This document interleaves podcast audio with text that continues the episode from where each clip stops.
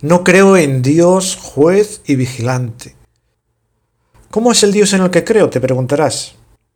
Es todo corazón, amor, comunidad, familia, un padre, una madre, fuente de ternura y misericordia.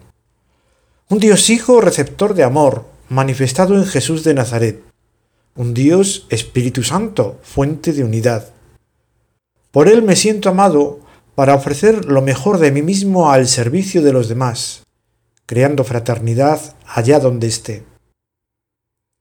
No creo en un Dios en las nubes, ajeno a toda realidad humana, sino en la cercanía y sencillez divina vividas diariamente. No se trata tanto de rezar a mi Dios, sino descubrirlo en el rostro concreto del hermano. Doy gracias por ti, seas quien seas, quien escuchas ahora este audio. Eres alguien admirable. Sabes que en tu vida están las huellas de este Dios que te quiere, manifestado en Jesús de Nazaret, que te da la fuerza del Espíritu en los momentos de mayor debilidad y cuando más lo necesitas?